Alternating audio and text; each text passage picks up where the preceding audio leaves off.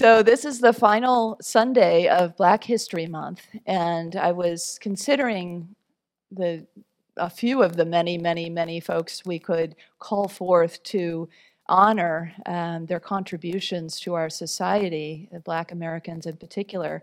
And one familiar name kept coming to mind Oprah. one we all know well, right? Oprah has shared so many life inspiring messages over a multitude of different media outlets over the years. And um, she, I, I, her mission, actually, as a generous philanthropist, in addition to that, is to lead, educate, uplift, inspire, and empower women and children around the world. And to that end, she has donated more than $72 million to organizations that support her mission. Plus, you might know that she founded a school, an academy for girls, a leadership academy for girls in South Africa that she visits personally and visits with the girls personally uh, on a fairly regular basis. So, lots of good in the world. And a lot of the things that she teaches and brings forth are things that can dovetail really nicely with unity messages that are transformational and healing and encouraging and uplifting. So, did you know the spiritual book that Oprah Winfrey says changed her life perspective and her understanding of religion? Anybody know? Yes, Discover the Power Within You by Unity Minister Eric Butterworth. It's the class that's being taught right now on Thursday nights, by the way. Bob Hardy, still still an open class if you're interested in lining up with Oprah on this. And um, last week we started a new series on core values as susan meant susan and casey mentioned earlier. Last week the core value was love. This week it's connection. And they are are similar. They are connected in some ways and they are distinct in some ways. So i thought we'd start with touching on love and kind of flow from there because love is a subject of an interview that Oprah had with another Black American who has contributed very much to our society.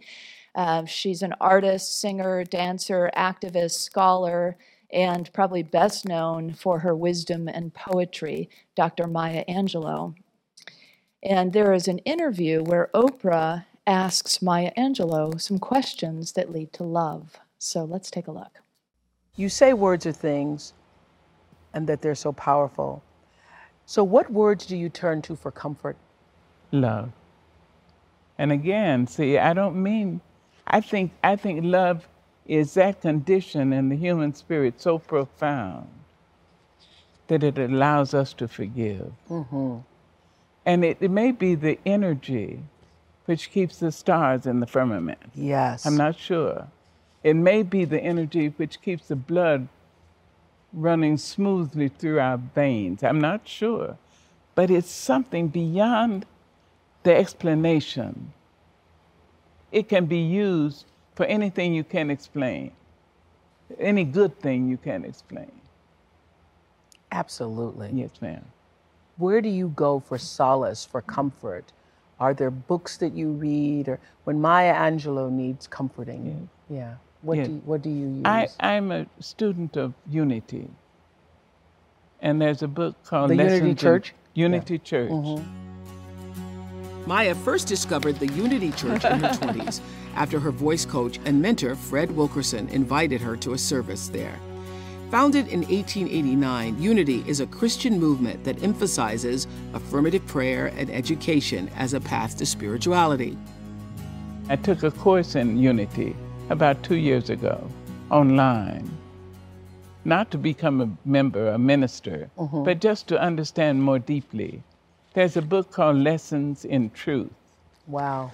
And in the book, there's a line which is God loves me. And when I came to read it to my then mentor, Frederick Wilkerson, uh, the late Frederick Wilkerson, mm-hmm. I read God loves me. And he said, read it again. And I said, God loves me. He said, read it again. Mm. Read it again. And finally, I said, God loves me.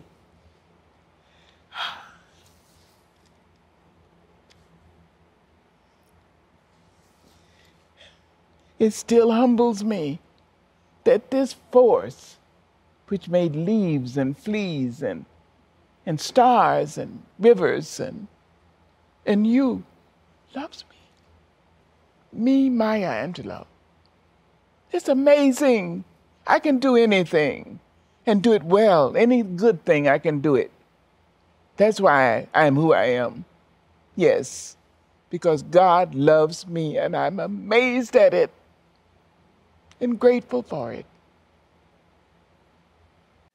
Powerful. Boy, I would have loved to have been a fly on the wall at that lessons in truth class when Maya Angelou popped in.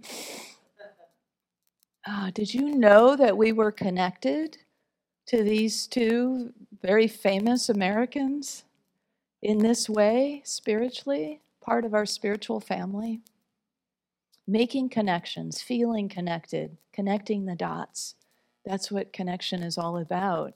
It's that feeling that we have, that knowing when we say, I don't know, there's something about that person or this situation or this place. I just feel really connected to it or to them.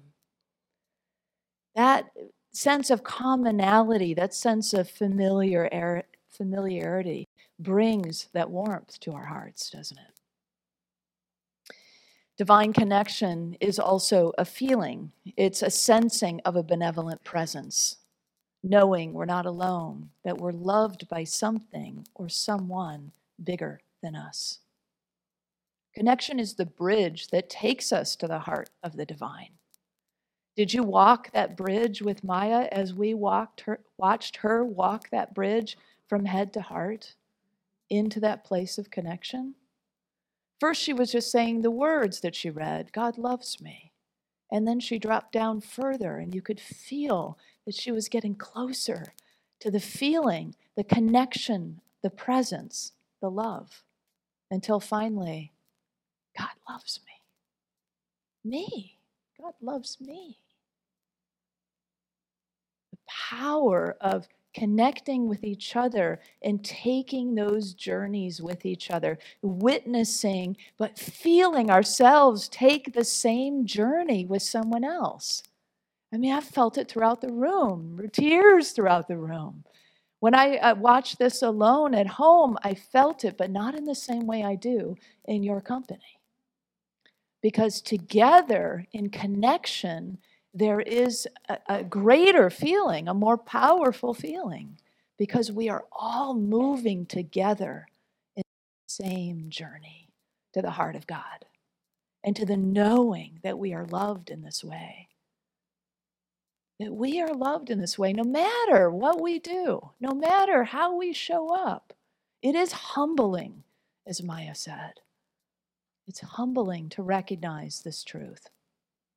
And we do it in, in, in a great way through our connection to each other and then feeling that connection to the divine. When I was a kid, religion in our house was more like a duty. Anybody relate to that? I mean, we went to church pretty regularly, and uh, my dad always regularly picked up that box of offering envelopes that had his name on it.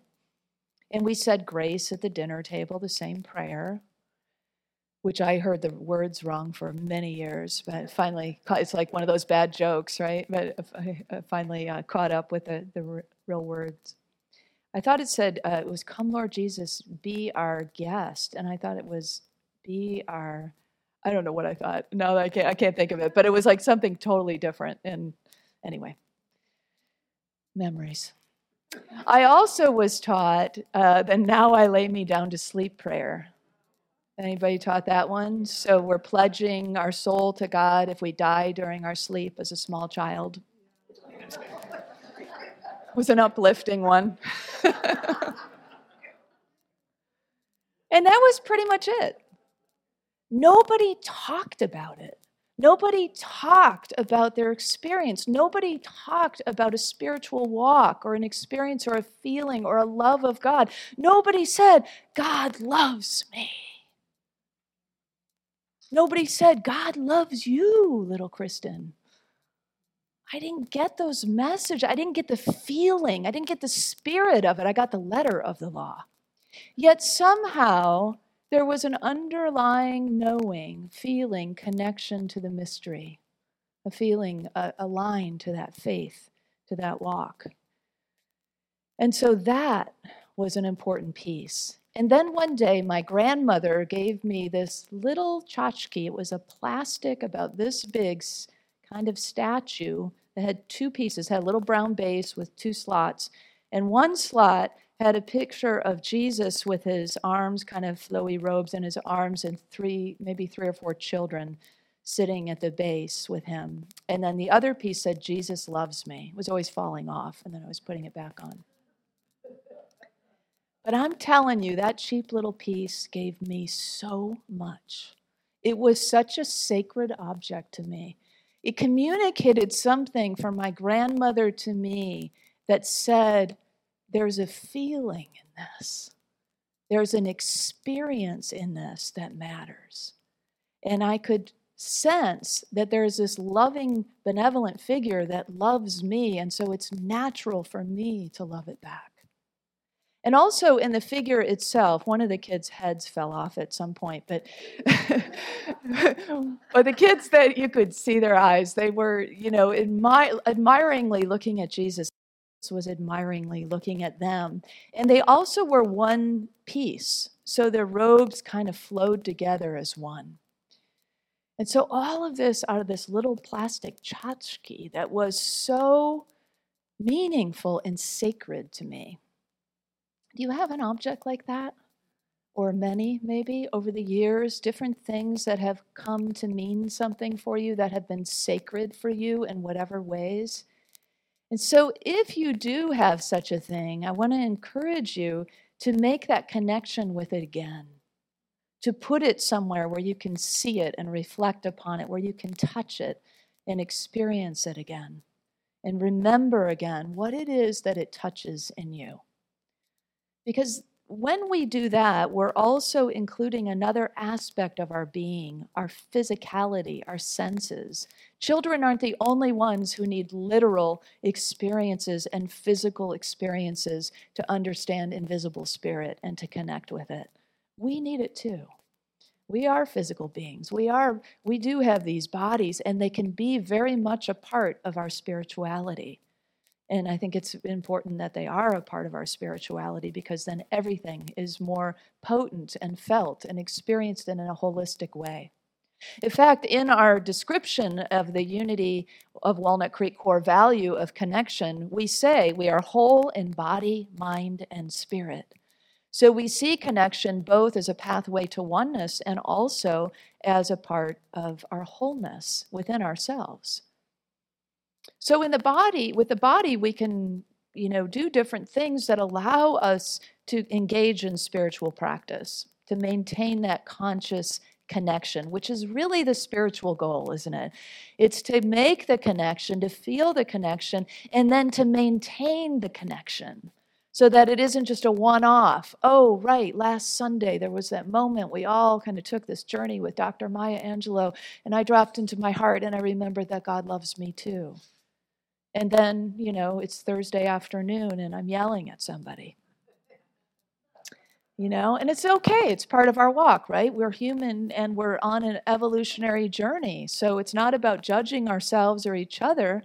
It's just about recognizing that that experience is still with us. And if we can make it, if we can ground it in our cellular memory, by, by bringing physicality into our spirituality, all the more likely it will be easily accessible to us.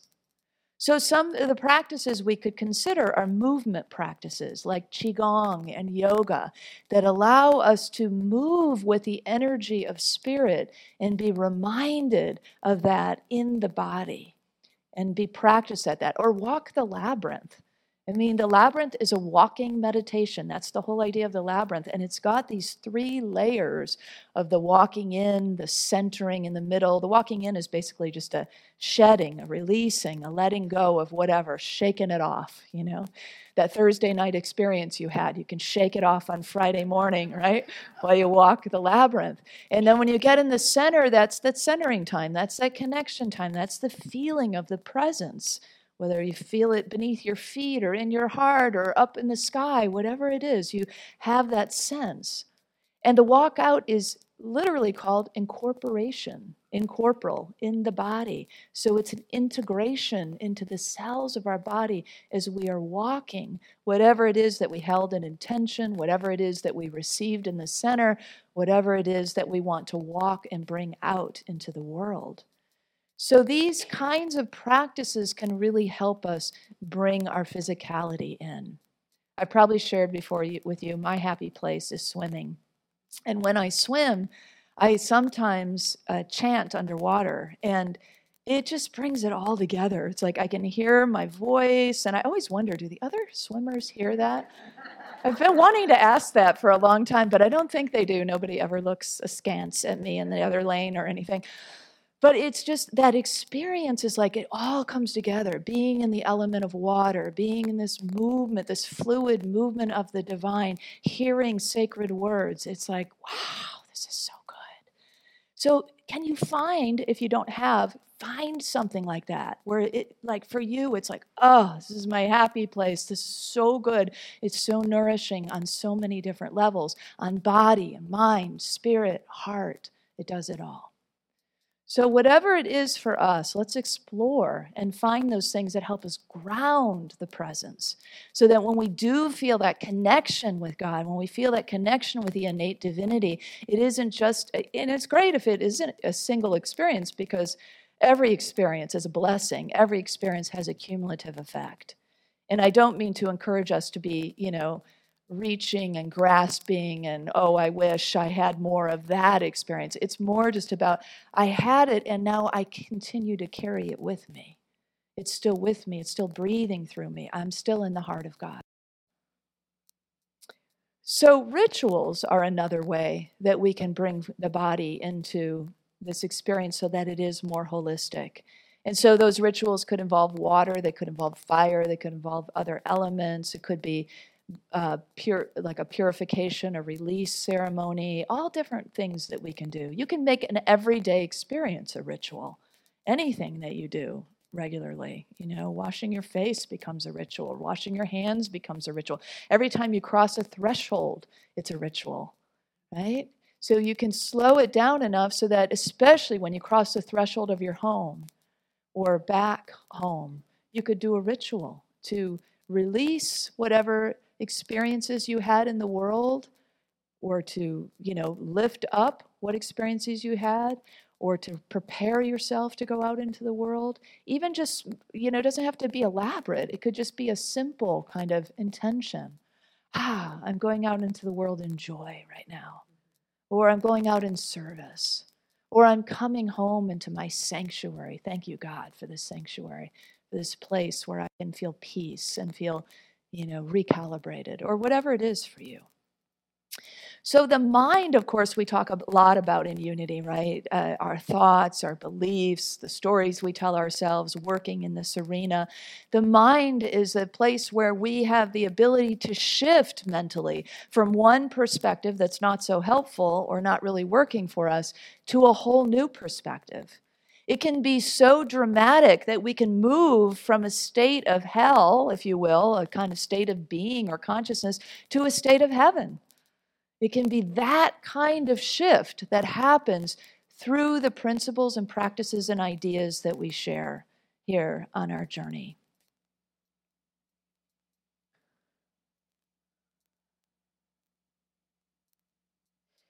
So, our, our goal, as I mentioned, is to be not only to experience it, but to hold it, to carry it, to bring it, to become it. Yet everyday interactions with the divine may look more like they did for Denny. Denny was a young boy who lived on a farm, and he had a particular chore that he did every day. He would go and get the firewood and bring it in the house. And he usually did this in the afternoon, but one particular day he was playing with his friends and they were having a good time and he just kind of lost track of time. So later, when he got home, he was reminded to go get the firewood. But it was winter, it was around dinner time, and it was already dark. And Denny didn't want to go out in the dark, he was afraid. So he was stalling and he was coming up with excuses. And finally, his mom said, Honey, what's going on? You know, you need to go get the firewood. And he said he was afraid to go out in the dark to get it.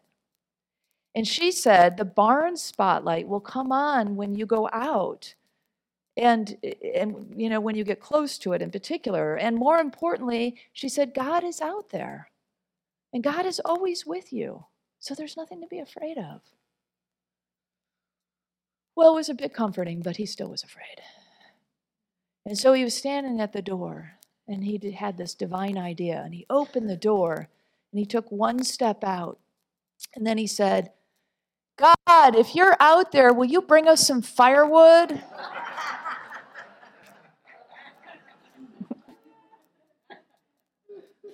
We all want that kind of god don't we?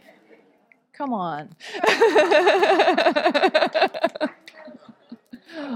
I need help now and I need it to look like this, right?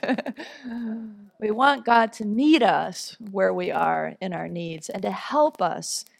And, eh, you know, the truth is, we're not calling to a God out there, right? The truth is that if we get close to that motion detector light, it goes on. But it takes us being willing even to move through our fear a little bit and to get out into the dark so we can get close to that light so it will come on and illumine our way through the dark.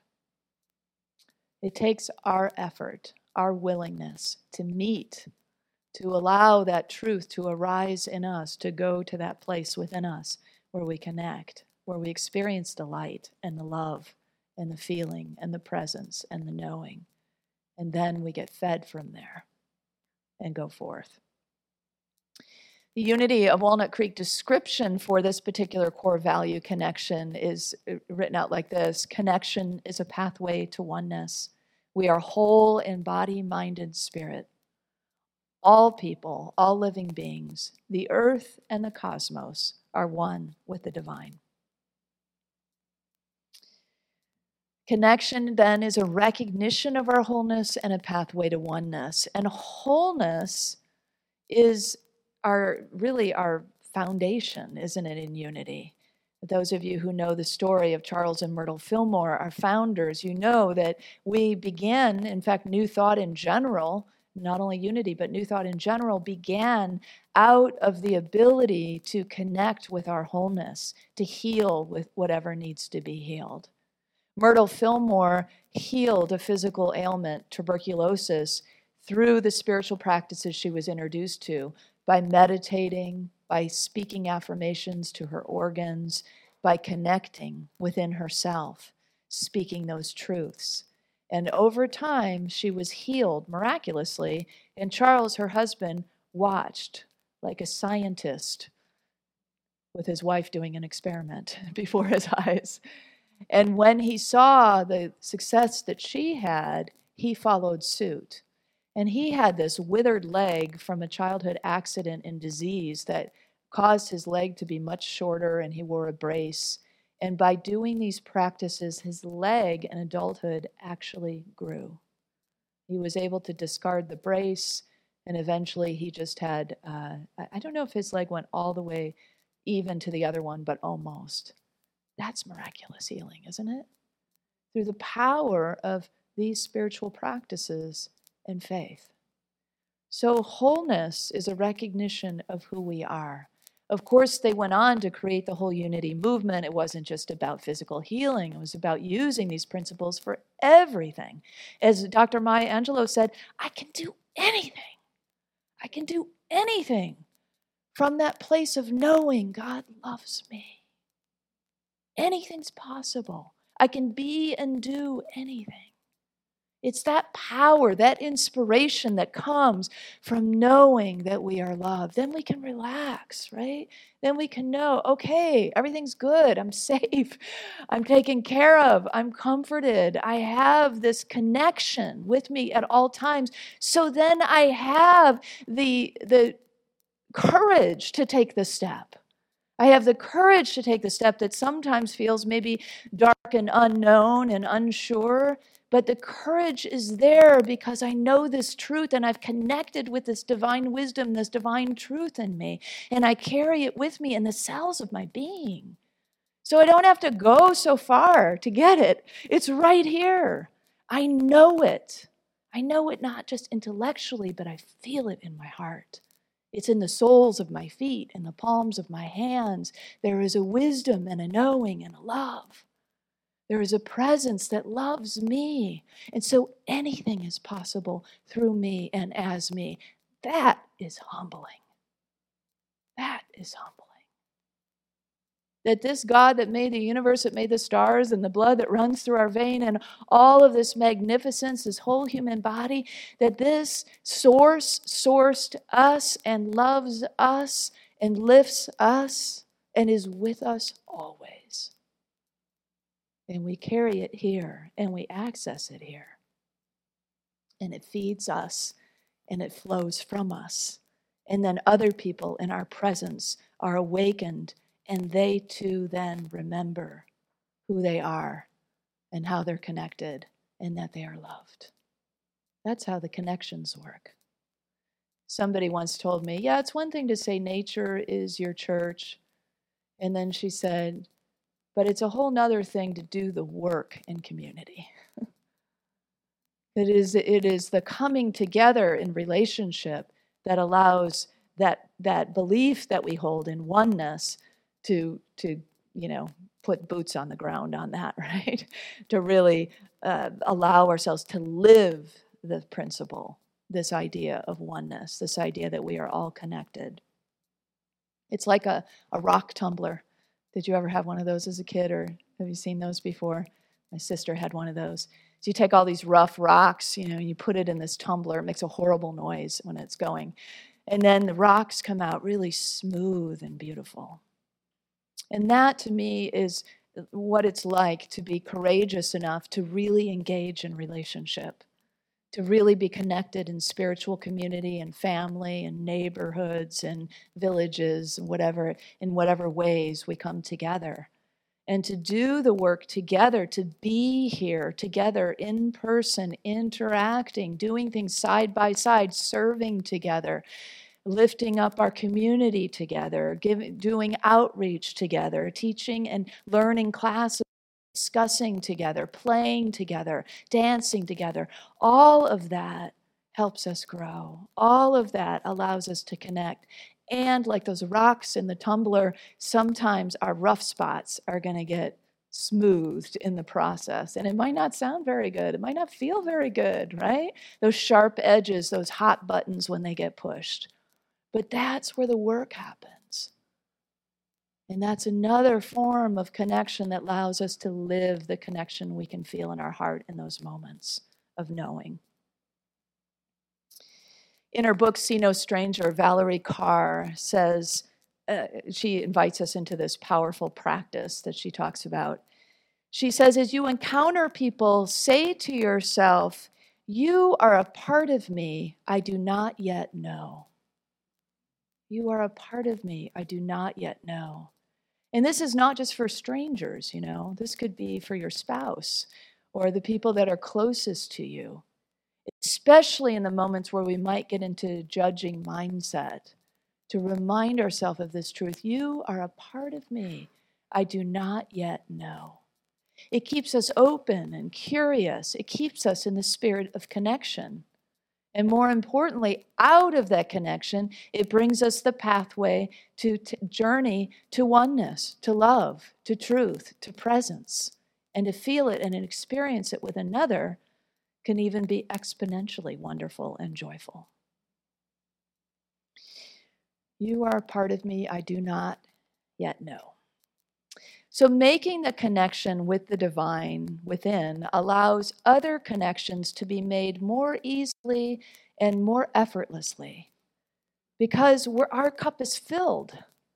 Right? If our cup is filled, then we're not out there looking for other people and expecting other people to do and for us and to show up certain ways for us. But it's, I've got my cup filled with the presence of God, with the knowing that I am loved, and therefore it's easy to connect with others. It's easy to share with others from that place. And guess what? When we are in that place and someone else is in that place, the connection can be so rich and powerful and uplifting and help us grow spiritually, which is also the idea of being in spiritual community together. So let's start by remembering our indivisible oneness with God. The Sufi poet Hafiz shares this. No one can keep us from carrying God wherever we go. No one can rob God's name from our heart as we try to relinquish our fears and at last stand victorious. We do not have to leave God in the mosque or the church alone at night. We do not have to be jealous of the tales of saints or glorious masts, those intoxicated souls who can make outrageous love with a friend. Our yearning eyes, our warm, needing bodies can all be drenched in contentment and light. No one anywhere can keep us from carrying the beloved wherever we go. No one can rob God's name God's precious name, from the rhythm of my heart, steps, and breath. We're in constant connection with the divine, in the beat of our heart, with every step that we take, with every breath that we take. Connection is a power to oneness and a recognition of our wholeness. Let's say it together this affirmation. I am in constant connection with the divine I am whole, and we are indivisibly one.